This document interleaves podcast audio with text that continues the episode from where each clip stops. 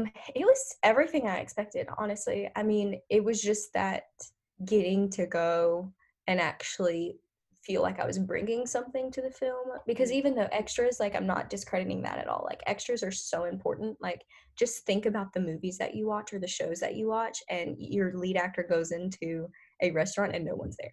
Like you notice it but when they're there you don't notice it because it's normal you know? So even though being an extra was so important to a film and I knew that I was bringing something to it at that age I was just I just wanted more you know i mean i don't know if it was just the ambition or if it was just like I, f- I need to feel like i'm progressing which now that i'm actually reflecting on it i'm like i think that's just my nature is like if i don't feel like i'm progressing and it's mm-hmm. been that mm-hmm. way since i was little um, but it's like i always have to be moving forward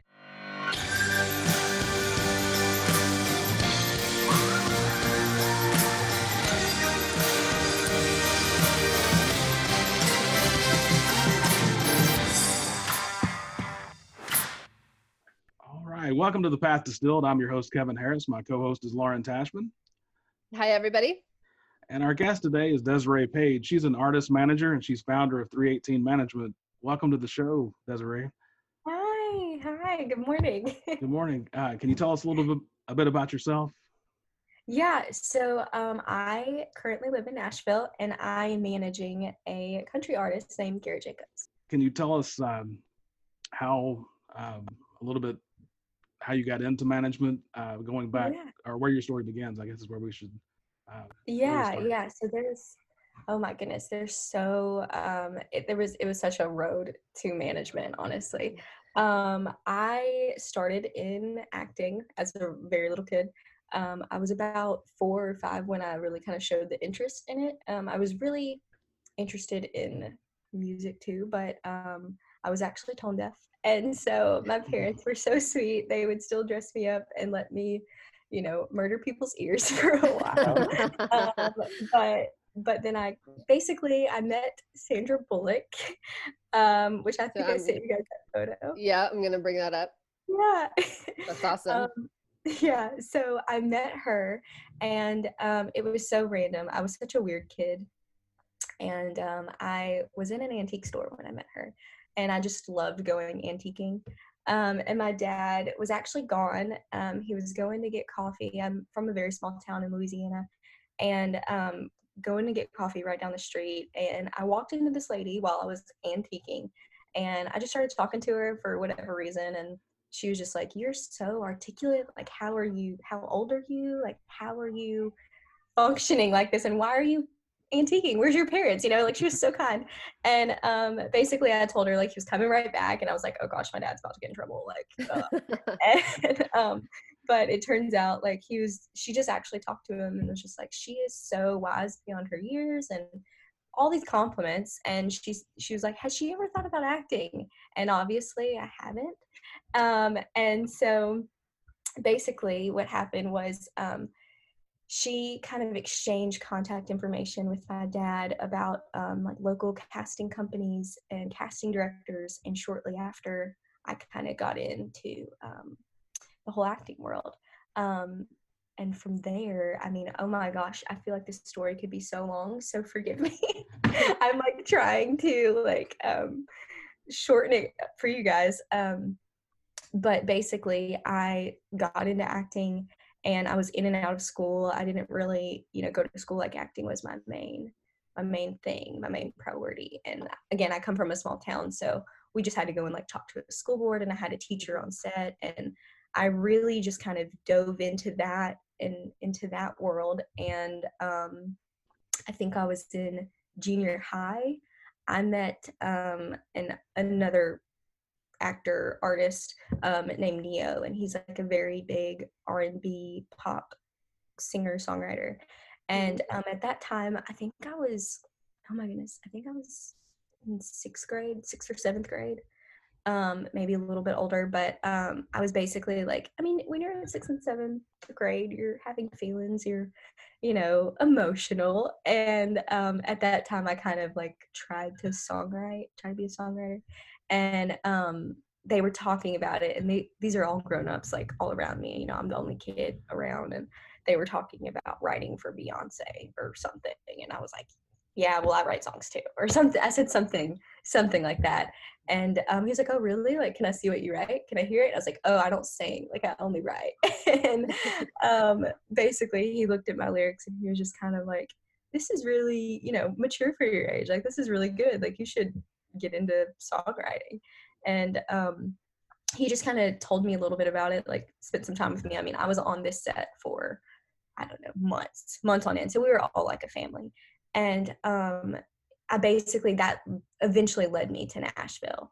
Um, and then when I was in Nashville, which is I'm in high school at this point, um, I just kind of honestly I was kind of a, a creep. I would just kind of creeped on everyone like, okay, who is who? What is a songwriter? What does a songwriter do?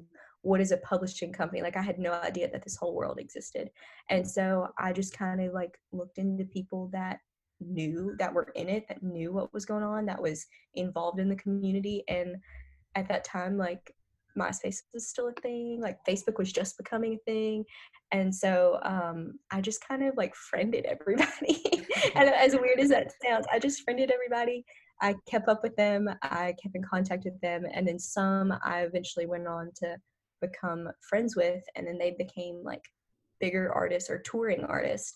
And in high school i can't just pick up and move to nashville. So i um, when local artists would come in i would just basically um, ask like hey can i sell your merch? Can i help out? Can i do something? And then just kind of like shadow their tour manager um, and just learn everything that i could when they would come through and then finally um, my senior year there was an opportunity for me to move so um, yeah that's like a very short like version because sure. uh, there's so many like moving parts to um, sure. the story but no it's fascinating um, can you take us back to between the time you met uh, sandra bullock and when yeah. you started working with the casting agents how did that transition happen was it yeah um yeah so it's so interesting um i when i started working um, when I met her, it was actually a year to the date of because I, I believe oh man my dad is going to kill me because I forgot the exact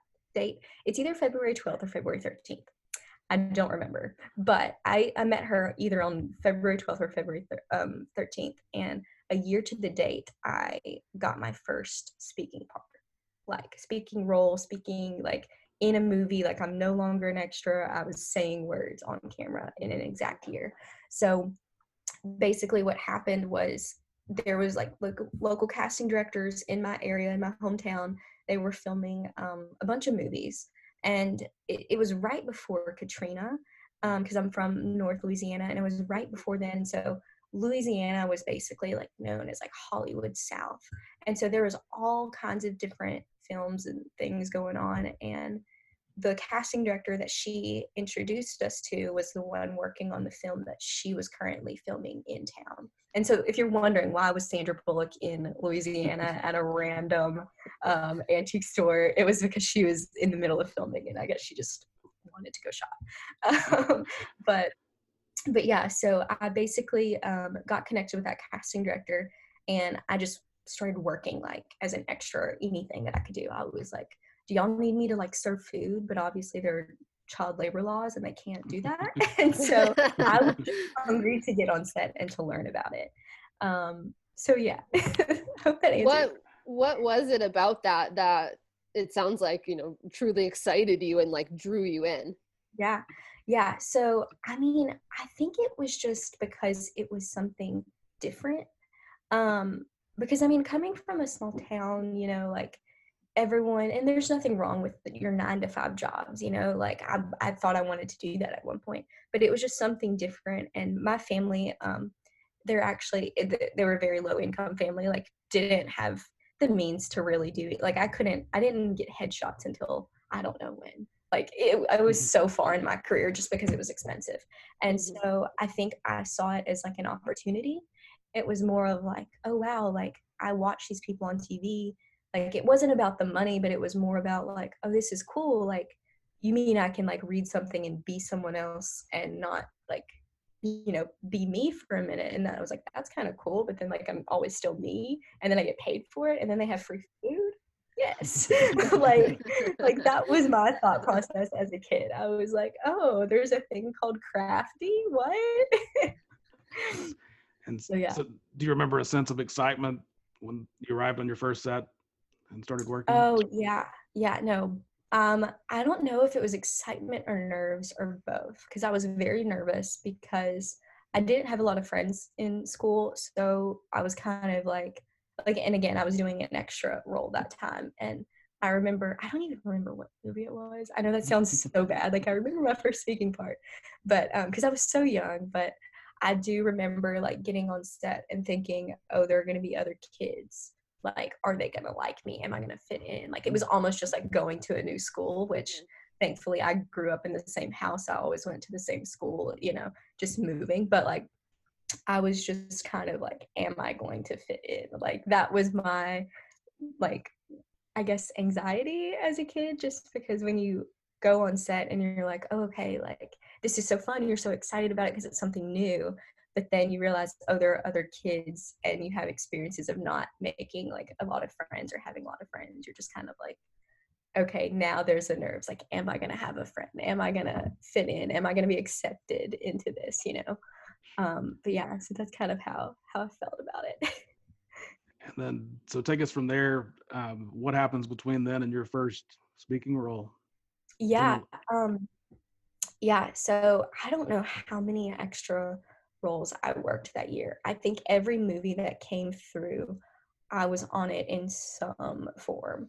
Um, and it was just kind of a you know when you're on set you're like okay like you get called you and you're an extra you think that is that is it like you've made it and then you get there and you're like oh i'm just walking back and forth or i'm just sitting in one spot and i was like this isn't fun and in my mind like this sounds so bad to say and i'll probably regret admitting this but in my mind i was like man like I've, I've, oh i don't remember who it was but there's an actress and i was like i could say that line better than she did you know? And and and they kept having to redo it and redo it and redo it and in my mind i was like i just want to do that you know? And so i remember telling the casting director that hired me i was like hey this is cool and all but um how do i how do i do more you know and they kind of walked me through that process and um i i actually didn't have an agent when i got my first speaking role it was my relationship with the casting directors that they basically you know they knew that i was hungry they knew that i wanted to do it they knew that I was a little more than your average kid. Like when I was on set, I wasn't a disturbance. I sat in a corner, I read, I like drew pictures or something. Mm-hmm. So I wasn't one of those kids that went on set and like wouldn't be quiet when they're like, okay, rolling, you know, like no one say anything or play with other kids and be a disturbance. So they kind of really took a chance on me and just let me audition and then when i got my first speaking role which was only like a line or two but you know when i first got that after that then i got an agent so so what did that what did it feel like to get that role oh man um it was great it was very like again it was a i made it moment like it was never i mean when i had that part i didn't really by that time i was kind of used to the set atmosphere and everyone on a set, like all the crew, they all feel like your family. You know, like the PA becomes like your best friend, and and it's just like big or small. Like it doesn't matter if you're an assistant director or if you're literally the guy who puts the tape on the ground. You know, um, everyone is kind of treated, in my eyes at that time, was treated equally and like you know was my family. And so by that time, the crew that is normally on um, sets I've already known most of them from other sets. So it was just kind of like, oh yeah, I get to go and see, you know, my friend Greg, or I get to go and see somebody that I know. So so yeah, it was really fun. What was your experience of, you know, having that first speaking role? Was it like you expected or was it different? Yeah, no, um, it was everything I expected, honestly. I mean, it was just that getting to go and actually feel like I was bringing something to the film because mm. even though extras like I'm not discrediting that at all like extras are so important like just think about the movies that you watch or the shows that you watch and your lead actor goes into a restaurant and no one's there like you notice it but when they're there you don't notice it because it's normal you know so even though being an extra was so important to a film and I knew that I was bringing something to it at that age, I was just, I just wanted more. You know, I mean, I don't know if it was just the ambition or if it was just like, I, f- I need to feel like I'm progressing, which now that I'm actually reflecting on it, I'm like, I think that's just my nature. It's like if I don't feel like I'm progressing, and it's mm-hmm. been that mm-hmm. way since I was little. um, but it's like I always have to be moving forward. And so when it going back to like what it was like, it it was just one of those things where I knew I had to do it. And how I felt about it was just like everything I pictured, everything I wanted. I mean, it was just it was just another one of those milestones of like, okay, wow, like I'm here, like I'm doing this, cool, you know. So what happens next? Your yeah, story? so yeah, yeah. So um, after that, like I said, when I met Ne-Yo, he kind of led me to um, Nashville and working on that film. I will just say it, it that film it was Battle Los Angeles. Um, that film was probably like that crew that everyone that is like my family. Like I still talk to so many people from that set. Like we check on each other like during quarantine, you know. Mm-hmm. Um, but no, I love I love that crew. And so when I met him, um, that's kind of when things kind of changed a little bit, just because I realized like I didn't really like acting as much. You know, I was in I want to say I was in seventh or eighth grade because it was right before high school. Um, but we were filming, and we were filming that for like eight months. Like it was the longest crew I've worked with, and I, that's probably why we're all like family. But, um, but yeah, no, we were um, working on that for so long in North and South Louisiana, and we had a premiere in LA. I want to say my freshman year, and it t- it took them a long time to make the movie just because there were so mm-hmm. many like graphics and animations and all that kind of stuff. So like there's aliens in it. So um so yeah, when we filmed in LA, I went and visited with like major agents, like with major companies and like they were like wanting to sit me down and they're like, "Okay, like you're not 16 yet, like, you know, we need to get you in acting classes. We need to get you like mm. trained in seasons because all of these certain shows are in pilot for Disney and you know they were like basically you're the perfect disney kid. And um at that time i was just like man that means i have to move out here. My family didn't have the means to do that but i had a cousin that was living out there. And like i could I, there was a way for me to figure it out if i really wanted to do it but i knew that like deep down i didn't. So my dad was very angry. I told him i was like i don't want to do this. Like i don't want to do this anymore. Um and it was basically it, it was just it was like a lot of self-reflection and like a time for me to have to think about what i wanted to do with my life. Like most people have that moment you know their senior year in high school but this was like me going into my freshman year of high school. So four years early um, i was like okay do i want to move out to la do i really want to have my family make this big of sacrifice for something that i'm not sold on? Mm. and do i not want to have those years of high school memories even though i didn't have that many friends i started making a couple like i had one friend. And so it was like you know i might not get to go to homecoming i might not get to go to prom i might not get to have those memories with people that people always talk about like you know you look back on your high school days like and you know it's such a sweet moment in your life and you'll never get that back you know? But like acting is always going to be there so i was like acting's always going to be there. If i really want to do it i can do it after high school so that's when I decided to uh, quit acting.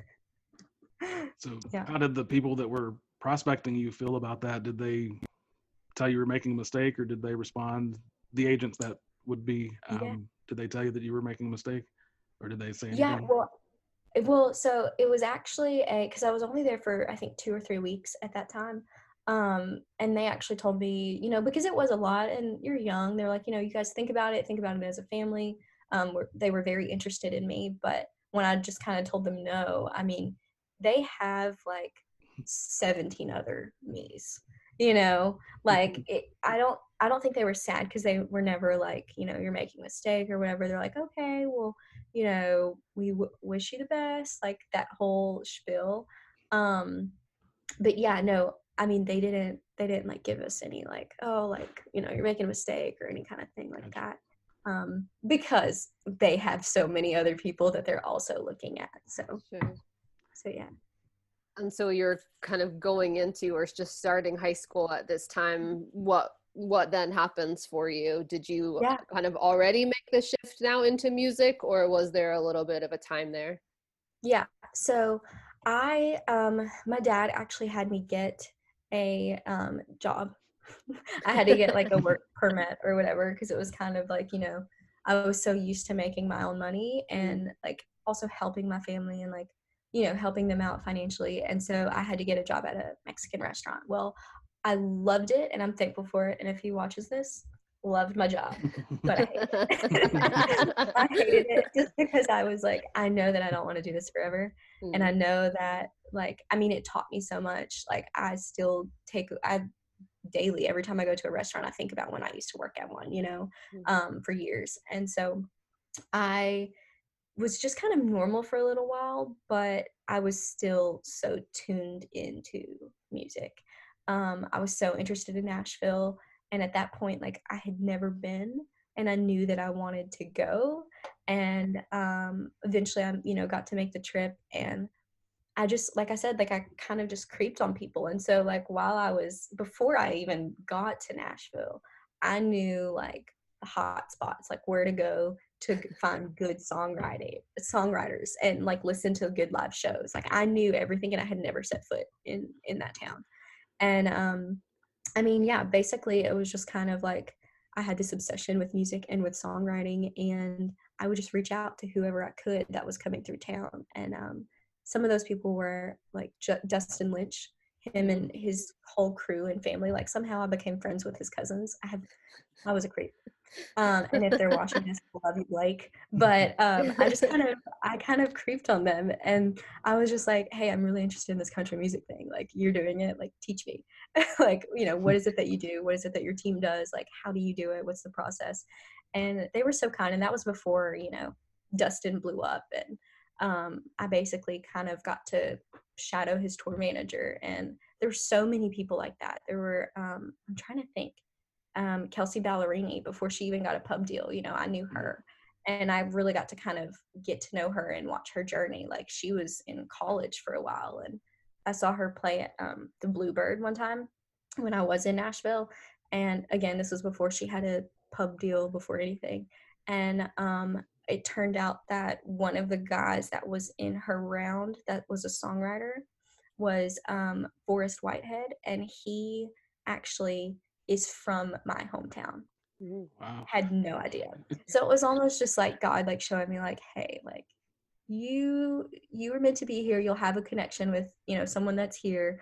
They'll talk to you, they'll get to know you, you know, that kind of thing. So I just met like a bunch of bunch of writers and artists and developed relationships with them and um, all throughout high school when they would come through or if I would go there, I'd be like, hey, can I sell merch? Can I do something for you? I'll get you a latte. You know, like I will do anything because I knew I was in high school and nobody could hire me. I couldn't just like drop out. Like couldn't do that. So so yeah.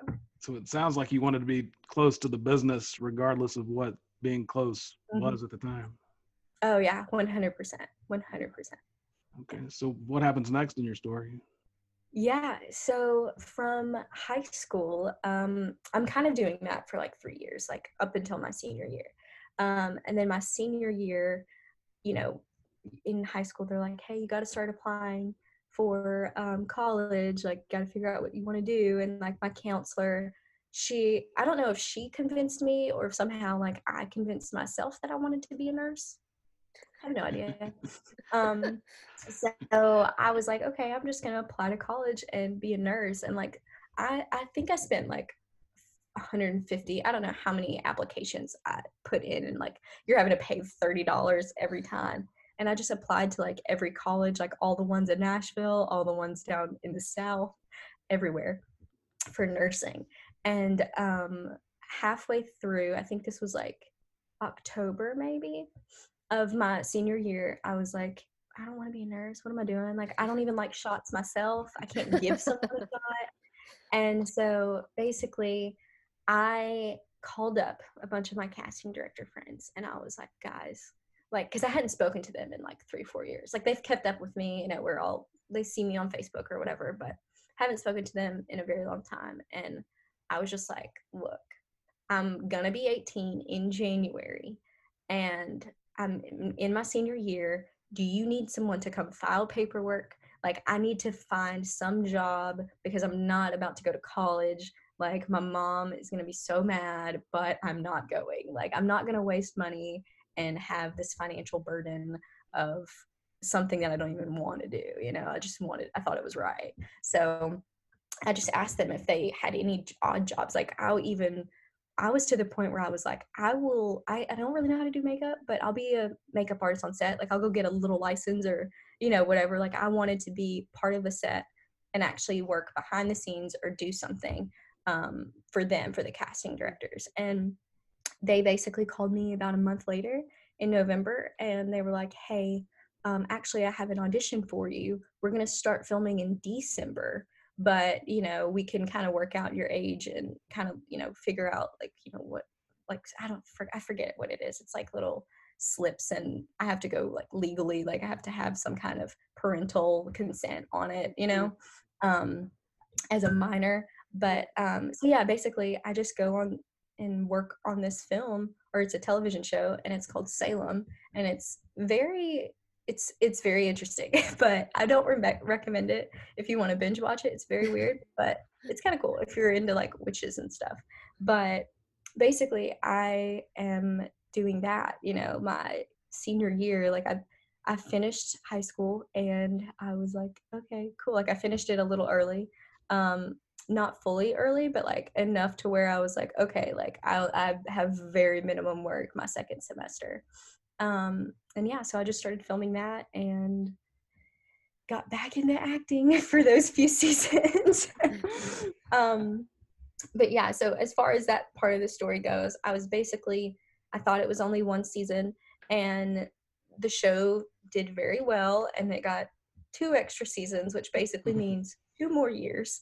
Mm-hmm. And um, so three seasons total.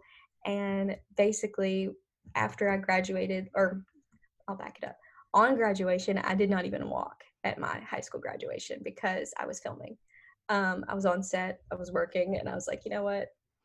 My diploma is all I need. Mail it to me. I'll have it. like, I hopefully I don't need it. I'll stay in some kind of you know creative path to where I don't have to need a high school diploma. Um, but yeah, so then I basically um, worked on that set, and in between, like when we had off seasons, like we would work for five to six months at a time and then you know be off. But um, on that set i actually got to be you know an actress in it and i also got to be um, a pa on set.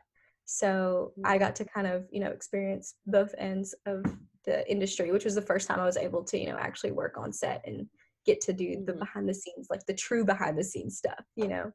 Um but yeah so throughout that i mean i was traveling to nashville and i had a place and um, I would I would only be there like half half of the time, but I was in Nashville and just kind of like trying to immerse myself as now an adult, and I'm no longer like everyone's little sister or this little kid that's just trying to you know sell merch. and so was that a did you have to go obviously it resonated with you that there was a transition did you notice it at the time that you're not um, basically getting older, um, or that you're an adult now. Uh, yeah. What was that like, sorting through that in your own mind?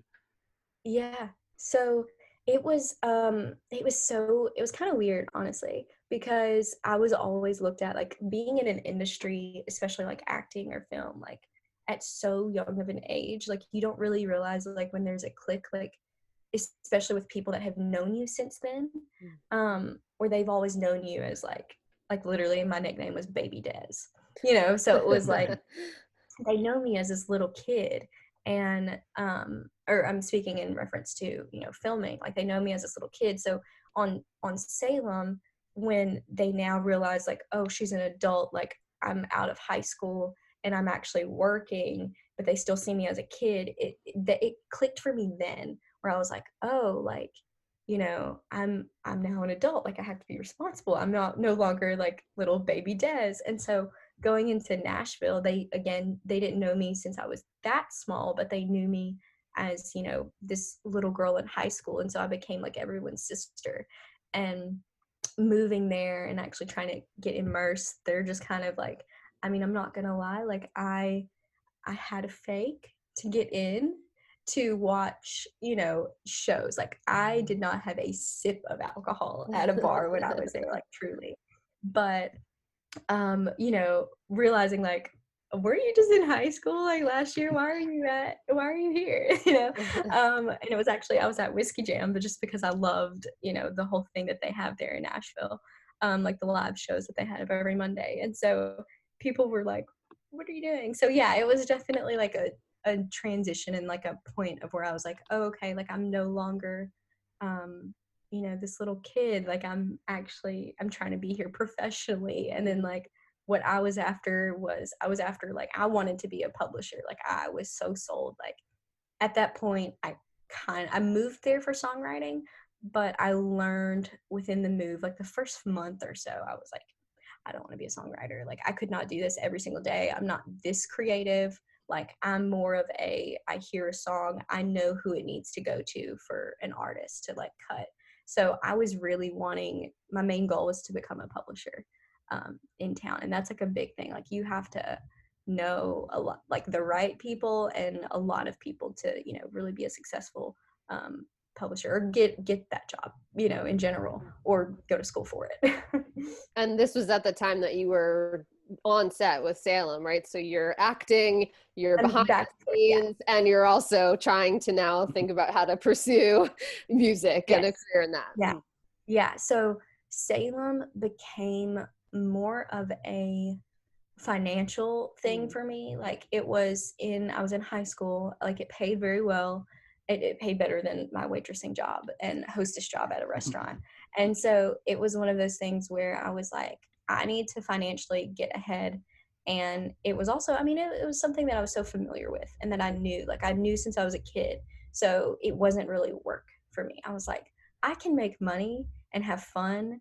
And I mean, to me, I was thinking resume at that point. I was like, mm-hmm. if I can get, you know, something in on the business side of making a movie, like I can go to Nashville and really bring something to the table. You know, I was like, I know that they film award shows there. I know that they do probably some commercials. Like I looked into it, you know, and I was like, I could either go in and work at a casting office, I could go in and work at an agency, I could go and do like something. So I knew that, and I was just thinking like resume building at that point. So, mm-hmm.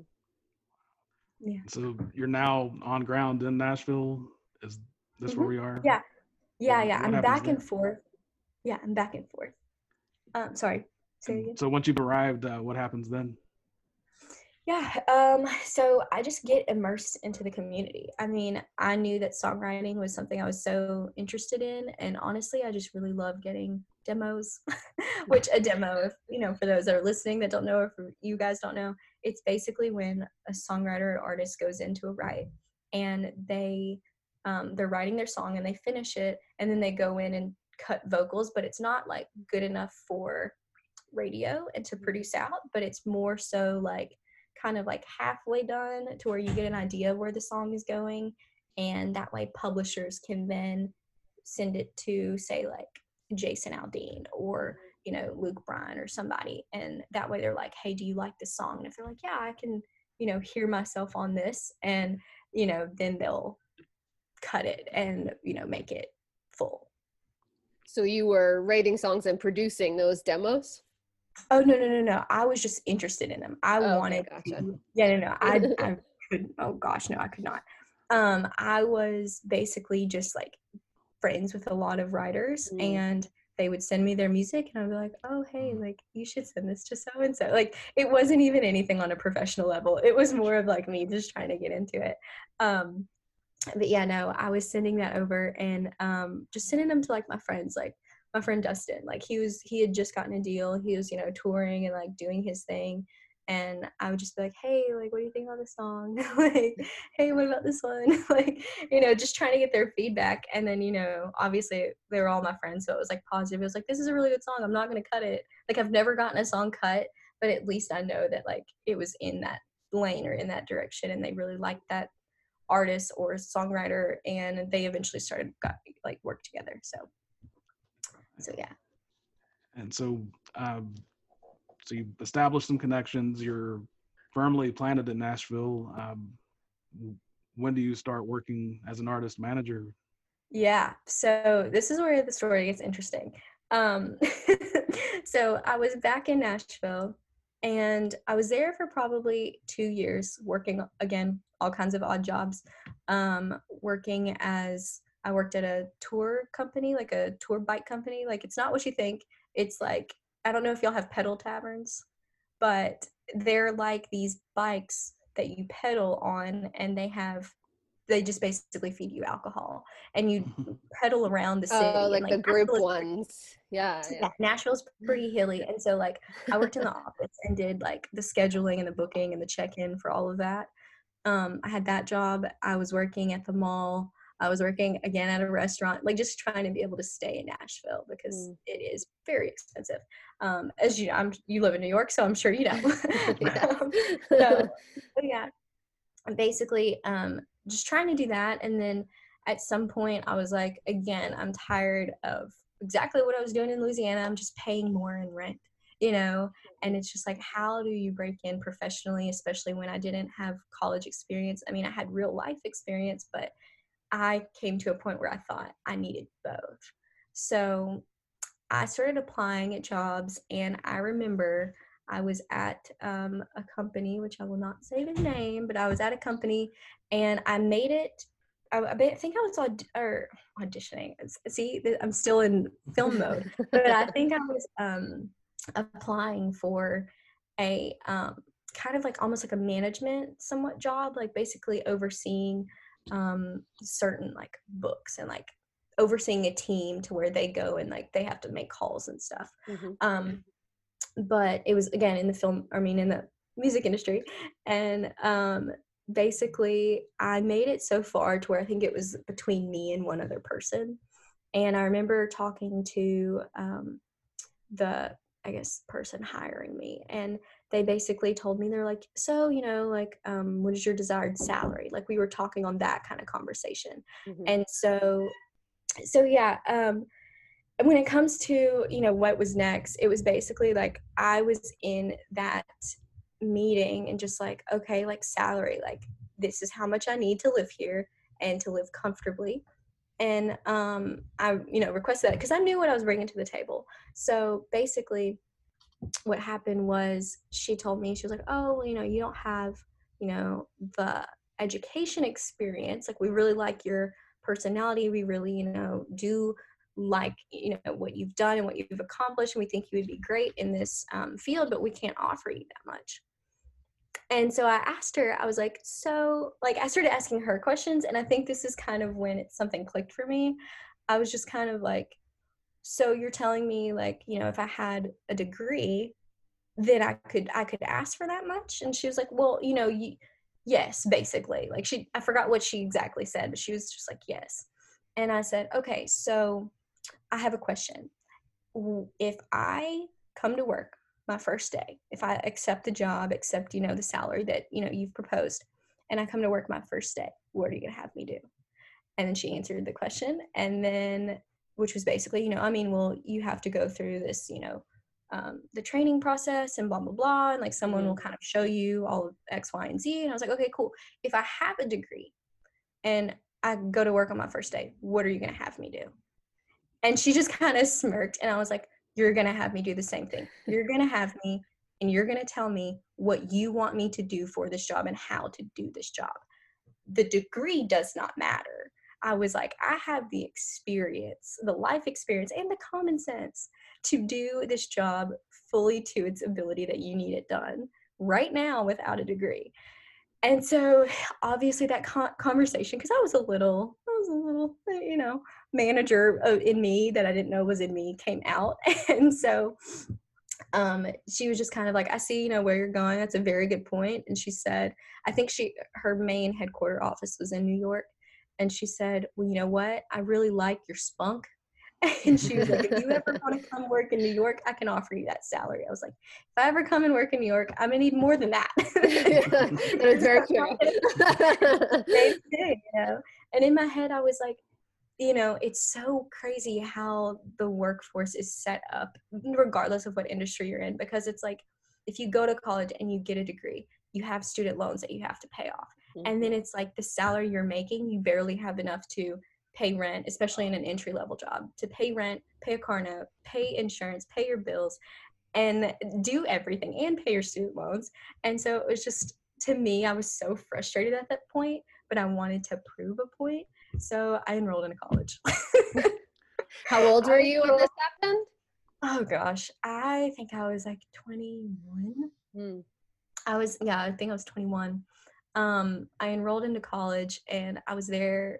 I went to MTSU in um, Murfreesboro, and I basically, uh, I think I was there for like three semesters, maybe total. Um, I became friends with my professors, and a funny story, if I may. Um, I was in class and I'm sitting there, and this was like my first semester there ever. I was in class, I forgot what it was. It was like intro to something. And basically, um, they're like, you know, on the PowerPoint, there's like all these slides. This photo comes up, and the professor is like talking about this photo, and she's like, you know, can anyone tell me about this photo? And it was kind of like a film class. It was about um, I don't remember. It was like intro to film and multimedia or something. I don't know. Um, but she was talking about the photo and like I didn't want to be that kid, but I also I had to be that kid. But I like raised my hand and I was like, I know I, I know about this photo. It was it's set in X, Y, and Z times, and it turns out it was a photo of Salem, the show that I had just finished. Wow. And I was in it. and like it was like the main like Marilyn uh, Manson is in that show, but he was the main subject in the photo, mm-hmm. and then I was like off to the side. Like you could clearly see my face, but I was off to the side, and um, I I told her everything about it. Told her the name of the photographer. I like knew everything about, it, and she was like. Uh, I'm sorry. How did you know the name of the photographer? Like you're re- you're correct, but how did you know like all this stuff? I was like, I I don't want to be that person. I'll tell you after class. she, I didn't want to say it in front of, yeah, I was like, I don't want to say it in this auditorium of people. But she like eventually she was like, no, no, no, like what is it? And I was like, well, I'm I'm in it. And she goes, You're in Salem? And she was apparently a fan of the show. And then it kind of, you know, went from there. And then I talked to her after class. And then she actually wanted me to speak at her other classes and like she learned about what I'd have done and all this kind of stuff. And so it was an awkward moment for me. I was like, okay, like I'm in college. I didn't really stay or get involved in anything, but mm-hmm. I was like, I don't I don't know if I want to speak to like these people that I'm literally in class with. So so yeah, that kind of happened. and I eventually started speaking to um, you know, my peers. And like kind of like she had me actually later on in the semester she had me kind of like talk to them and they all had to take notes and that was part of the grade. And so i'm just like okay this is weird you know? Um but yeah so that was kind of basically what happened next. Um and then from there it was really it was really about me um again just trying to work and make money and um, i've started working on um, this like these award shows that happen like cmt and you know artist of the year that, that mm-hmm. kind of stuff so i got involved with a casting company in in nashville and um, basically working with them and kind of telling them like hey like you know i i can do all these things i can you know be a pa like just extra like gigs to make money and because now i'm in college and i'm like oh gosh how am i going to pay for this? Um and so i started working um audience coordination with a casting company and getting to do that and work with cmt and like meeting some of the executives at cmt and um, eventually meeting a woman who had me like she had a talent agency and this is where what I said it gets interesting. She had a talent agency, but she didn't know how to kind of like bring it to the next level. I mean, she she knew how to bring it to the next level, but she didn't have anyone to help her, mm. you know. And like for me, I basically brought all of the knowledge that I had and like all of the contacts that I had to that agency. And if you hear thunder, I am so sorry. um, but basically, I brought everyone that I knew to that agency. And um, anyway, so what happened was I started working at this talent agency and basically running it with her. You know, bringing all these new clients, bringing all these new um, talent and um, connections with you know casting directors that I had made since I was little. Um, so you know, I brought a lot of value to that company, and um, I worked that all throughout my college um, if we even want to call it that, because I was mad the whole time. I was like, why do I have to take a math class? I'm not going into bookkeeping. like, you know, I was just, I was so frustrated. And um, anyway, so then um, I, I have had a friend um, named Gavin DeGraw. He's an artist and singer, and you know, he has a bunch of songs that you've probably heard and don't even know it's him. Mm-hmm. But I had a, him as a friend and almost like a mentor. And he just kind of sat me down one day and was just like, what are you doing in college? And it was, I, I will never forget, the line he used was, Desiree, college is referencing what I'm in college for, for music business and what I'm actually doing and what I've done my entire life. He was, he said, Desiree, college is a um, daycare for grown-ups. He was like you do not need to be in college. He was like you need to drop out and you need to you're so ambitious. He used some explicitive words. He's like you're very ambitious and you just need to drop out and do your own thing you know like you just need to manage do do whatever it is that you want to do. You don't need a degree. You don't need anybody to tell you that you can do that you know? And i was like okay and like we had a very long conversation about that and um, he eventually like convinced me that i was wasting my time and my money and like i knew a lot of the answers in the beginning or like you know in the early stages of the music business and how it runs and it's very similar to the film industry just different terms you know and i knew the film industry like inside and out like i knew everything about it. So um so yeah basically what happened was not long after he had this conversation with me, I actually met Garrett, which is the artist that I manage. Um, and it was just almost like God opening the doors of like, okay, here I'm gonna have I'm gonna place this person and have them tell you, you know, what to do, and then you're not gonna do it right away. but you know, then I'm like, okay, here's this artist now that you can manage. And so that's kind of how it all happened, if that makes sense. And so, have you already started 318 management at this point? Yeah, no, um, I didn't. so, what happened was um, I met Garrett. I met him through a mutual friend and um, had no intentions of managing him when I met him. My friend just basically called and was like, hey, I, I know this guy. He has like a big following on social media. He's wanting to do the artist thing, you know but he doesn't know what to do. He's never been to Nashville. And it turns mm. out he's from my hometown as well. Did not know him prior to meeting him because mm. um, he's a little younger than me. And so I was like, okay, like, you know, what exactly is he wanting to do? Is he a songwriter? Kind of talking to him. And so he basically puts me in contact with Garrett. Um, Garrett had never written a song ever. Um, he just had a voice and, mm. you know, knew that he wanted to be on stage and um, do be an artist for the rest of his life. And so I was like, okay, well, you know, you guys are, him and his family were planning a trip to Nashville. And I was like, well, I'll, you know, I have friends that are writers like that I've made. And I was like, I'll hook you up on some writes because you definitely need to do that. And if you're good at that, then you need to move here and, you know, actually pursue the artist career. And I basically kind of helped him, um, you know, set up his first writes and all of that. And basically, um, he he it was it was so funny. It's just so funny how life happens. He um came to nashville. He wrote his first single which is the healing um, with the writers that i hooked him up with. And i heard that song and i was like you've never written? And he's like no. And i you know texted the other writers. I was like did he really write this song or did y'all write this song? Like, like he came in with the idea like he he pulled his weight. They're like he's definitely new to songwriting, like he doesn't understand it, like the process of it, but he's good. And I was like, okay.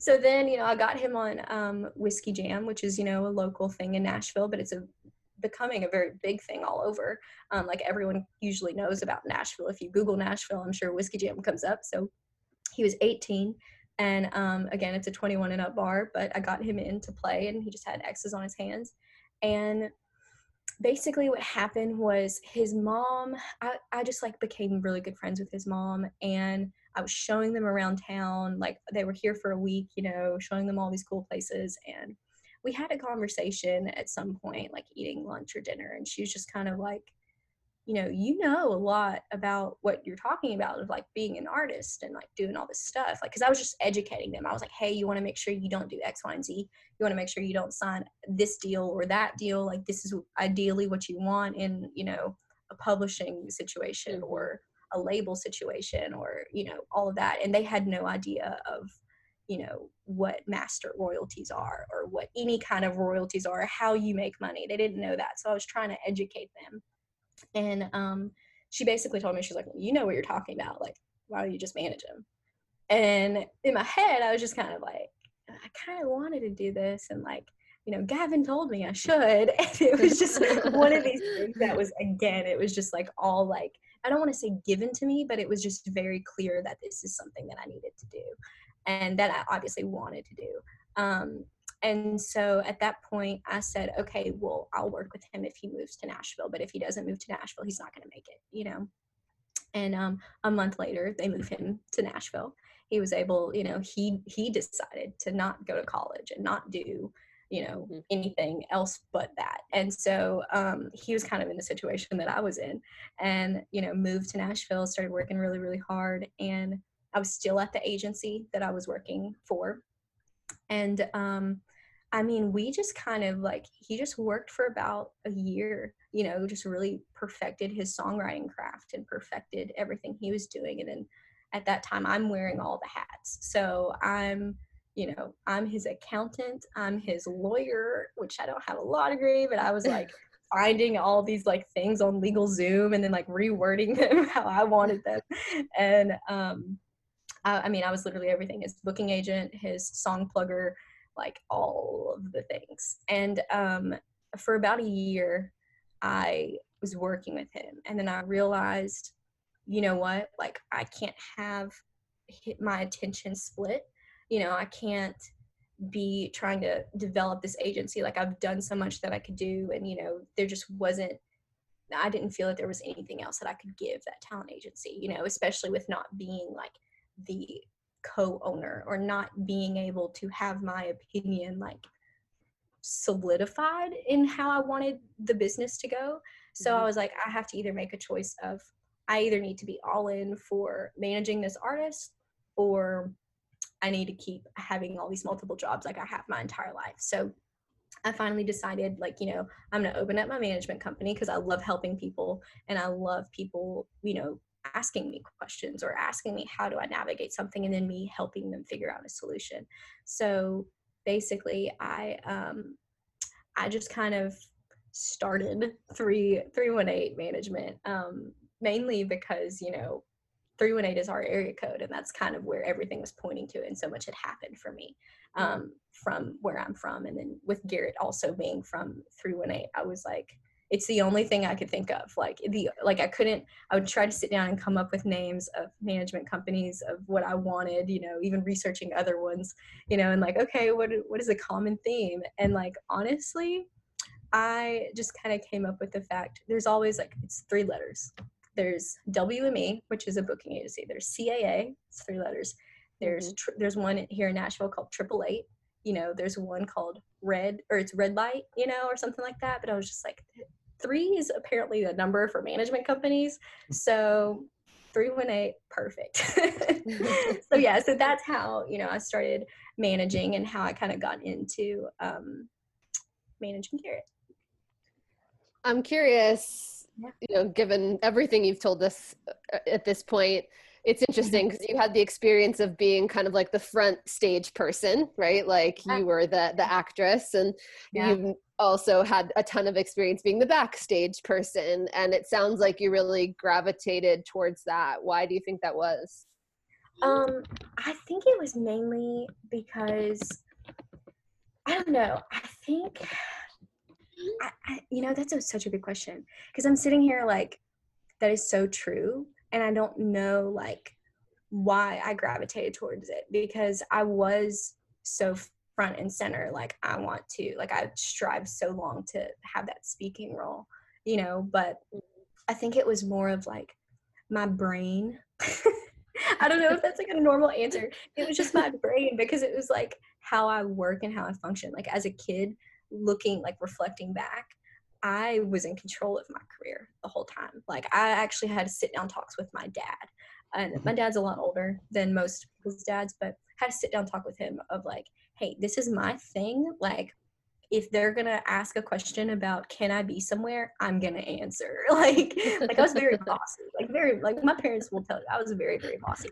And so I think that was like looking back, it was just always like even though I was like front and center in a lot of things, I was still behind the scenes at the same time because I was the one like I wanted to pick how wide the trim was on my headshot. Like mm-hmm. very nitpicky about certain things, very, very like if it's not my way, I'm gonna be mad about it. And and not in like a a spoiled brat kind of way. It was more of like I want to be in control of my career because in my mind I can strategize how I want this to go kind of thing. So it was really just my brain like kind of telling me like, you know, hey, you've been doing this your whole life. You know, you've always been very particular about how things happen or how an audition goes or what is said to a casting director because you know exactly how to, you know, win the audition if that makes sense. So that's kind of uh, that would be my answer. like it was just very weird like how my brain worked and how I realized like, oh, I've been doing this for so long. Like this is exactly what I want to do. And like when it comes to behind the scenes, like I can't sing. I'm tone deaf. So I'm not gonna get up on that stage, you know. like, but I could definitely tell someone else when it doesn't sound right to me, you know. Like when I'm like, I don't like that, and if I don't like that as a, a lover of music, I know other lovers of music will not love that. Mm. So and I'm yeah. curious, at that time in your life, did you realize that you were that much more driven and or analytical than other kids your age? Because you seemed very driven um, from a young age and analytical as well. Yeah. Yeah. So I, I don't think it, I ever realized it. I mean, I knew that I was weird. I, I always just thought I was weird. like, because my family, like, they they didn't really there was no like I honestly should have been in therapy as a kid. Like if I were, if I looking back, if I were my parents and they saw how like I hated cartoons, I hated Disney actually. Like I, I till this day I have never watched a Disney movie. Like I've never seen Lion King. I've never seen Cinderella.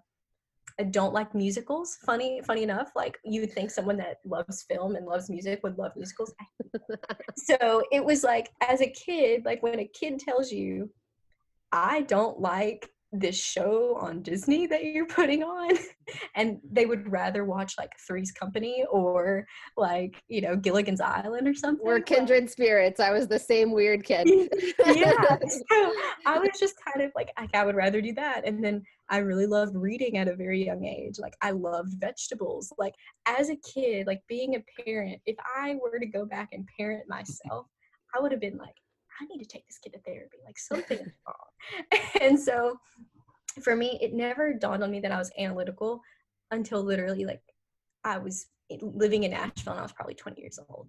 Like it was not until after looking back, I think I had like a moment of reflection at some point of where, you know, when I decided to go to college and when I decided to do all of that, that's kind of when I realized like I've been doing this my whole life.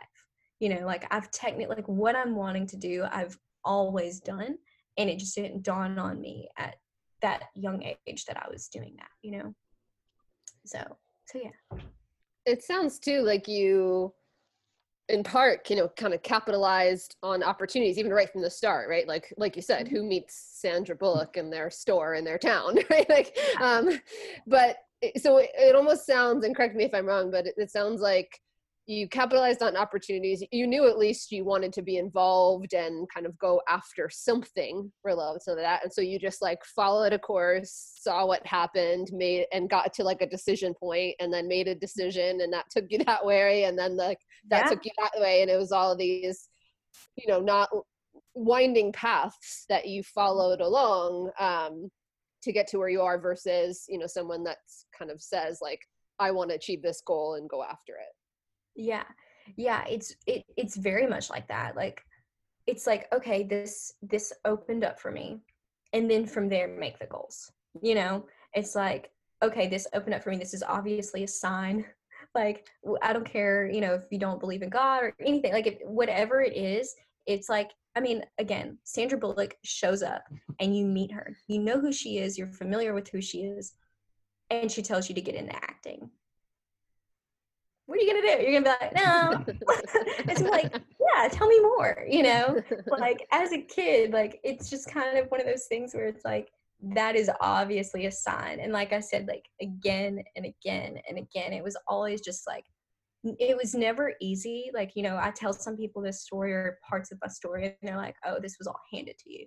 You know, and I'm like, it was never easy. Like I did not have my own vehicle to get to these like my family didn't even have a car until you know high school or not even high school i think i was yeah no i was after salem i got my first vehicle like most people get their first car when they're 16 mm-hmm. i didn't even i was working like you know at a mexican restaurant and having all these crazy jobs and like i didn't even have a car to get to them i was just like okay maybe i'll meet someone and i can pay them gas money or you know i'll find a friend and like pay them gas money to take me to work and pick me up and you know that kind of thing so it was never like given to me and it was it wasn't easy but it was very obvious when opportunity presented itself and i was just in tune to recognize that and go along with it you know so yeah. and so did the modeling come before or after yeah. the management so so yeah because see there's so many moving parts of the story i always forget um so i was actually when i was in college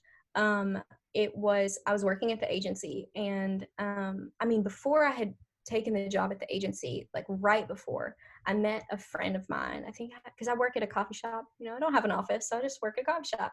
And um, i met this guy who um, actually got me on to this um, it was like a i think we were modeling like clothes or something i forgot it was like for a local boutique it was nothing nothing crazy.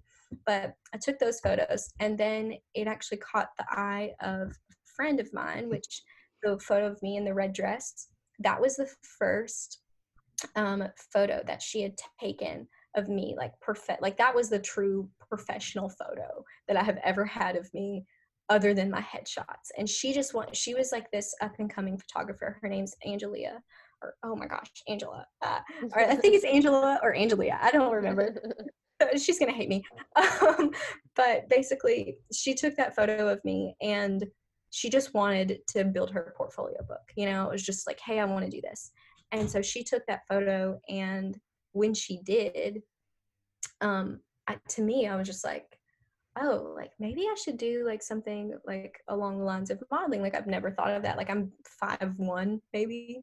Like i'm really short. Never thought of modeling. And so um basically after she took that photo I posted it on my socials or whatever, and um, I had like you know I have all these casting director friends, and they basically um, kind of, one of my other photographer friends contacted me and had me model for um, Creative Recreation, which is a shoe company. Um, it's a really big shoe company. I mean, they're they have you know brands everywhere, but they partnered with Nick Jonas at that time, and I was just like, oh, I know who that is. Like he's a really great artist. And basically I was modeling some shoes. Like I don't know if they were part of his collection and partnership with them, but either way, like when my photos came out with Creative Recreation, it was around the same time that his thing launched. So I was like, I'm cool, you know. Um, but basically, um, shortly after that, you know, I was working with the agency, and then um, Mercedes Benz was actually calling our agency of like, "Hey, we need a model for this," and at that time, like we had models, like actual models, but they saw my photo. I don't know how, I don't know if it was on the website or what. They saw my photo and they were like, we want, we want her. And it was that, it was that, you know, photo that she took. And so they, um, they had me model and I was just like, I'm about to model for Mercedes Benz. Like, what? And this again, this was in while I was in college.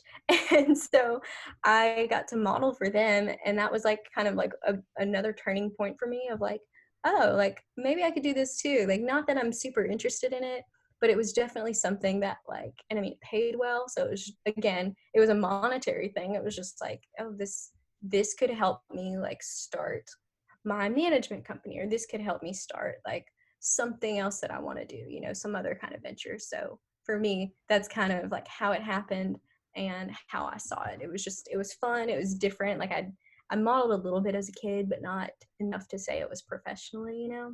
Um, but yeah, so it sounds like you know you viewed all of this as um, you know helpful to you in some way like you said whether it was mm-hmm. financially or it was going to teach you something about the business or something like that yeah. and it also sounds like you've always for lack of a better way of saying it believed in yourself and the fact that yeah. you can do it and figure it out and go from there yeah yeah 100% i mean that's pretty much how how i've probably lived my whole life and i know like that's kind of hard to grasp for some people but for me it was really like I mean, if I'm not going to do it, no one's going to do it for me, kind of thing. You know, like if I'm not going to go ahead and make that phone call, or if I'm not going to go ahead and get through this audition, even though I hate, I hate the role or I hate, you know, things about it or whatever. I was like, if I don't do this, then I can't go to the next thing. So, like I said, with you know, with goals, it's always like an opportunity presents itself, and then I make goals from there. You know, um, so yeah. So now you're a, a, a, business owner and an artist manager. What are you finding easy and challenging? Oh, oh man. Um, so easy would probably just be my whole job in general. Like I've had people ask me before, you know, what's the hard, like what's the ins and outs of the industry? Like, you know, what what is this? And I always say that, you know, for me, it's it's never hard. Like, and I don't mean that in a like discouraging way of like oh if you're having a hard time this isn't what you're supposed to do. But i just always find the joy and the excitement in it you know like i mean i've had we were just on the like before you know the virus took over mm-hmm. everyone's lives um we were finishing a show in um, monroe louisiana with my artist and their sound like he was the opener.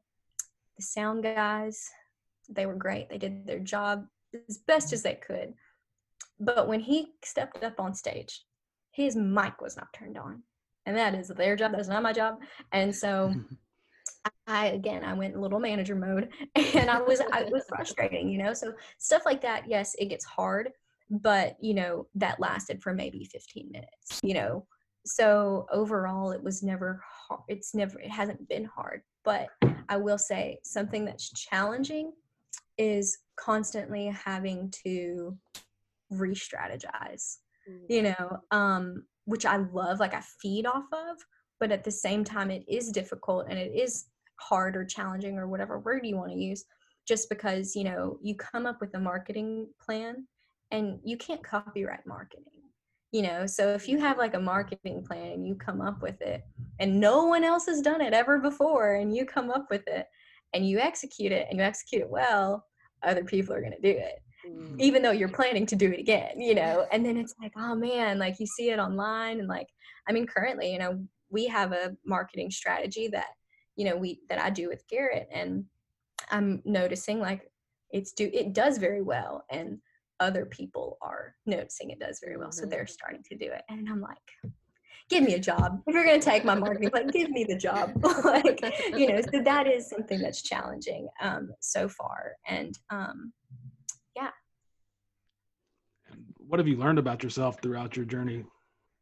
Oh man. Um, I have learned that I really have a problem with work. and I mean that in a good and a bad way. Like I have no almost almost no. I've been working on it, so I'm gonna give myself grace. I have almost no work life balance, and I've learned that that is not healthy. You know, even if you love your job like I do, like I love it to death, but um, you know, when I started, you know, my management company and I, I left the agency, um, which was only last October, um, officially. I've had 318 management for over a year, but it has never been like official, like I'm actually doing this thing mm-hmm. until last October. Um, so it's kind of like, you know, when you're at a job that you don't really like that much, or, you know, you bat, you struggle with like, okay, I love it some days and I hate it other days you you always look forward to the weekend you know you always like okay like weekend's done like i'm i'm done with work for me that's how my life has been. Like, you know, when I was working with the agency, I always looked forward to the weekend because my boss knew that I wasn't working on the weekend. You know, I was mm-hmm. usually, unless we had to do something, but, you know, it was scheduled or planned. But for me, like, my job, first of all, is 24 7, essentially. You know, like Garrett, when he's touring, we're touring on the weekend and I'm mm. working on the business side during the week. You know, I'm currently his tour manager. So for me, it's like I'm still working, but when we're not touring, I don't know how to not work on the weekend. So I've had to implement this thing within myself of like, I have to still look forward to Friday. Like, I have to find a way to look forward to Friday. And what I've started doing is like every Friday at 318, because you know, 318, at 318, I stop working every Friday. So that's kind of like something I've learned about myself is that, you know, I will still work so much. Like I will work all day. Like literally I we have we and Garrett is like my brother. Like he is like my little brother. Like I'm so close with his family. Like they're like my own. And so it's like I will be on the phone with him or his mom or we're even on a three-way FaceTime or something.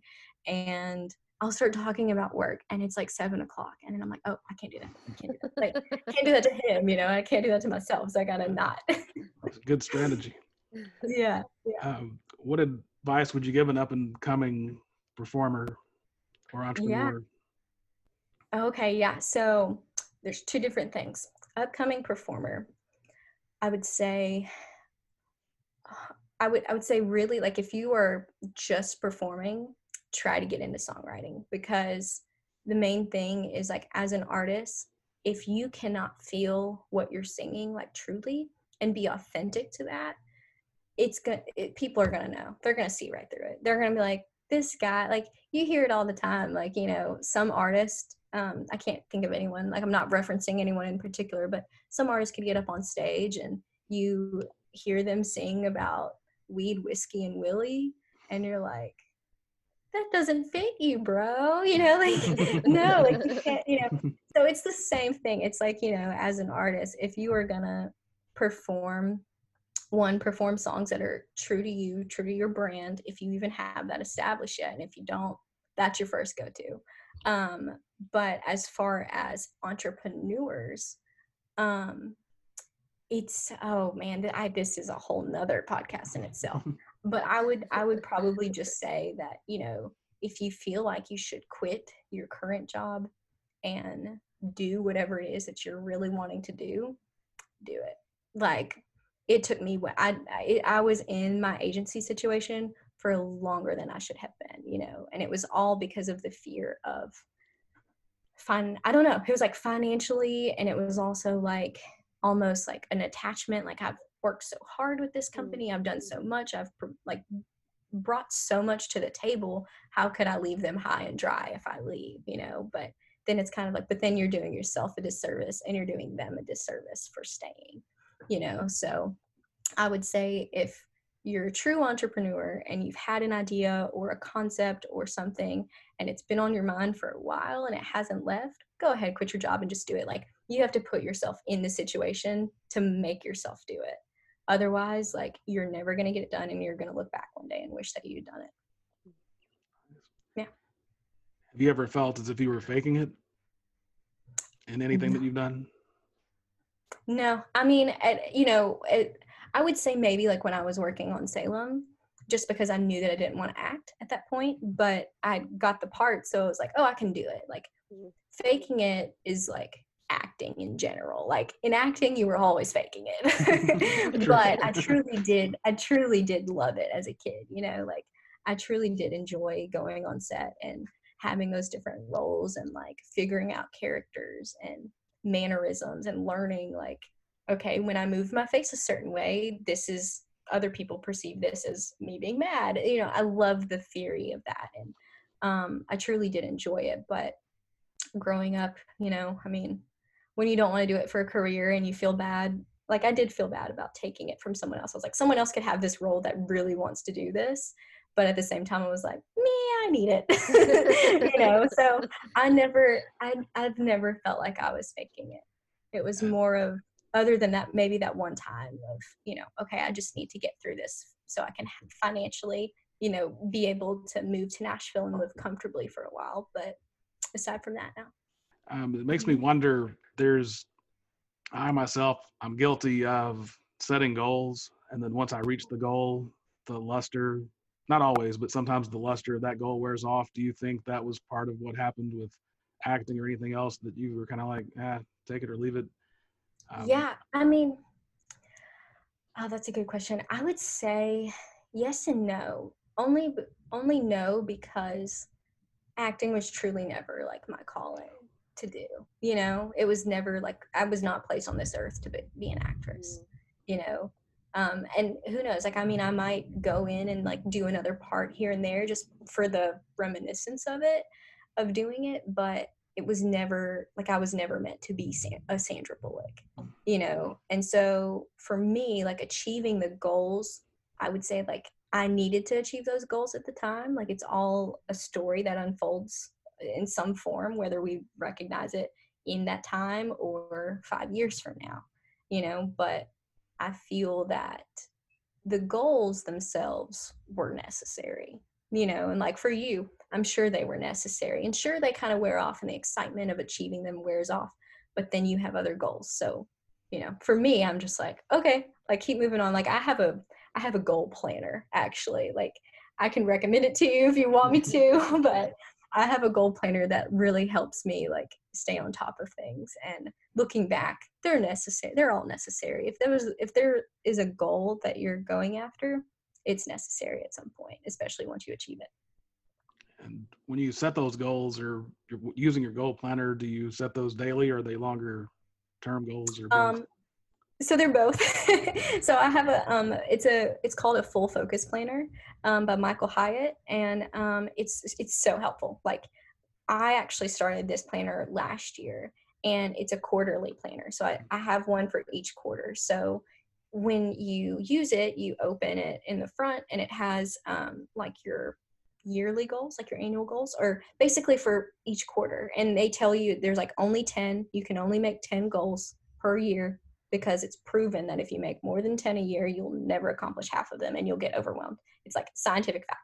So I make 10 goals. And then from there, there are um, on the daily pages, you have your daily goals, but every day you reflect on your annual goals. So basically, it's kind of like training yourself to break down those big goals so that way you're accomplishing them every single day or you're accomplishing something that moves you towards that goal um, and so lauren and i we have a background in studying expertise um, mm-hmm. and one of the big questions it's not just us it's uh, since humans have been around it's the question of nature versus nurture um, mm-hmm. and so an extreme view of nature would be that we're born with something um, there's nothing that we have to do. The extreme view of nurture would be we're born with basically nothing, and everything that happens to us determines our outcome. And then, of course, there's mm-hmm. everything in between. Um, if you were to attribute your success, or even others, if you don't want to be personal about it, um, what is your view on that breakdown, percentage-wise? Do you think that it's more one than the other? Um, what numbers would you give that? Oh man, that is such a complex question. Like honestly, I think that's above like above me. Um, wow, I love that you guys do that though. That's so interesting. I definitely have to read in on that. Um, I would say, I mean, for me, and as far as like how I live my life and what I believe, I definitely believe that everything does happen for a reason. And, you know, like I said, whether, you know, some people want to see that as, you know, God or, you know, whatever it may be but for me that that that is what it is is like i know that you know, everything that's happened to me has been a blessing or a lesson in some form of like whether I'm, you know, not being obedient to him or myself or, you know, it, it's all kind of like interconnected if that makes sense. So that's kind of how I how I view it. I I couldn't I couldn't say like one or the other because that is very like when you think about it like that's such a like I need to think on this. Like I need yeah. to drink my coffee on the patio and just like think about my life right now. let me uh let me reframe it a little bit. If you yeah. Uh, so let's say that you are given these gifts um, using that approach. Um, what would happen had you not taken had you not worked? Um, do you think that you would have do you think that the work was necessary i guess um, in order to achieve them okay um yes 100% i feel like had i not taken those opportunities that were presented to me it would have taken me longer to get where i was supposed to go or i would just never i would never get there you know i would have never gotten to where i am currently today and it would just be a disservice to what I was supposed to do because you know thinking about it like had I not taken all of those steps and I'd never you know went out and been like oh I got this phone call from a friend who has a friend that needs help in the industry and I wouldn't have answered that and I wouldn't I was just like I don't have time for that today or I don't I don't want to do it. I don't feel like I can tell them about the industry Garrett would not have a manager Garrett would not have his music out in the world. And, you know, since then, like his music has touched people in different ways. And he gets, you know, he calls and tells me about stuff all the time of what people have said to him, you know. So that wouldn't have happened. So it's almost like a ripple effect, you know, because who knows, like one of his songs could inspire some five, six year old today who is like, I want to be him when I grow up and I want to be an artist. And who knows, that person's going to be the next Taylor Swift. We have no idea, you know, and I contributed to that whether I knew it or not, you know.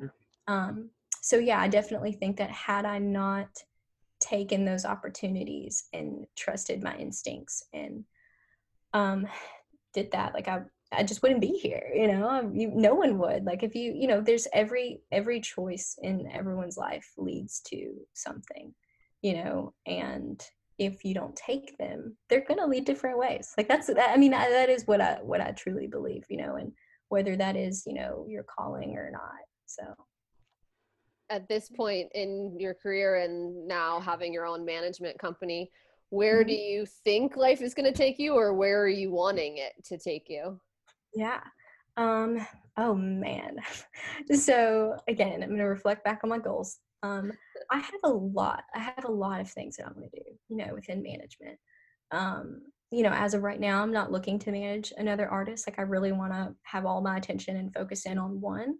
Um, but you know, eventually I do want to kind of like possibly venture off, you know, and have, you know, build Garrett's career up so much to where, you know, he has me as a manager and I'm always going to be his manager in day to day, but I can kind of like dabble into other people and music and um, kind of see, you know, what I want to do. But I also really want to get into um, philanthropy and giving back just because I love I love that aspect and right now like my company is very small financially cannot contribute hardly anything to anyone to help but you know when it comes to like coaching other people that are interested in management or you know giving pointers or something and like giving back to the community in some way. I definitely want to get into that um, and i eventually want to get into the tech world of the tech side of things because our generation and that's just where we're all going.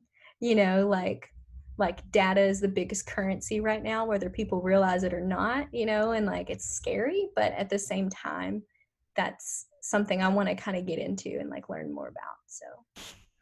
Financially it's more lucrative than oil so yeah especially now but even before seriously yeah. especially right now for sure for sure uh, anything that we haven't asked you that you feel is important for the listeners to know no, you guys have been great. Y'all are like, I'm like sitting here like, okay, am I talking too much? Like, no, this is this is good. Okay. but everybody no. says that to us. It's okay. It's by design. I'm just because I'm not I'm not that good at like talking about myself because I'm like trying to remember memories and like things that have happened. And I'm like, oh, like it's happened so many times during this conversation where it's like, oh yeah, I forgot. I also did this, you know. um, but yeah, no, you guys, y'all, we covered it all, I think. And what would you say is the biggest takeaway from your story? Oh my gosh, about myself? Oh, I don't know. Um, the biggest takeaway, I would say, is just trusting my gut instincts. You know, I think that would be it. Like, it's it's been a common theme throughout my life of like, not, and that's not to say that I've always been right, you know, but just really going with my gut and with being able to realize that you know it's like if something is bothering me and i can't sleep at night it's probably because it's true like if i'm thinking like weighing on a certain decision like if it's you know i mean even to the point of like does my boyfriend really love me? And if I keep at night, if I'm like, nope, he doesn't, he doesn't, it usually is true. you know. Um, but even professionally, yeah, it's it's the same way. I feel like if I'm like, should I call that person? Should I call them and ask them, you know, to talk about Garrett Garrett or his music or something? Should I do it? And usually, if I don't do it and it continues to bother me, I'm like, I should do it.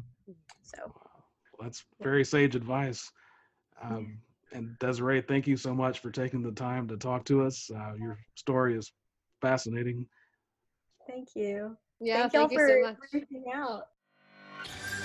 The Path Distilled is hosted by Kevin Harris and Lauren Tashman, created and produced by Kevin Harris. The content is copyrighted by The Path Distilled, all rights reserved.